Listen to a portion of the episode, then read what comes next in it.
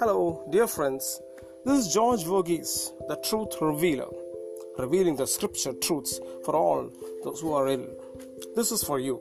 This podcast is given to you as a gift, and I want you to keep it so that you may hear it again and again during the course of illness and convalescence. Perhaps others will also be able to receive a blessing from it as you share it with them.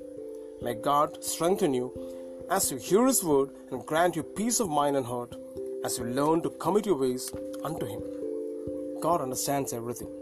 He knows all about your present weakness and trial. He knows what you're going through. He understands your hopes and your fears. He has not forsaken you or forgotten about you. Jesus Christ, the Son of God, went through great suffering himself. And it is He who comes and strengthens you and to comfort you in your affliction. Listen to Him. He understands.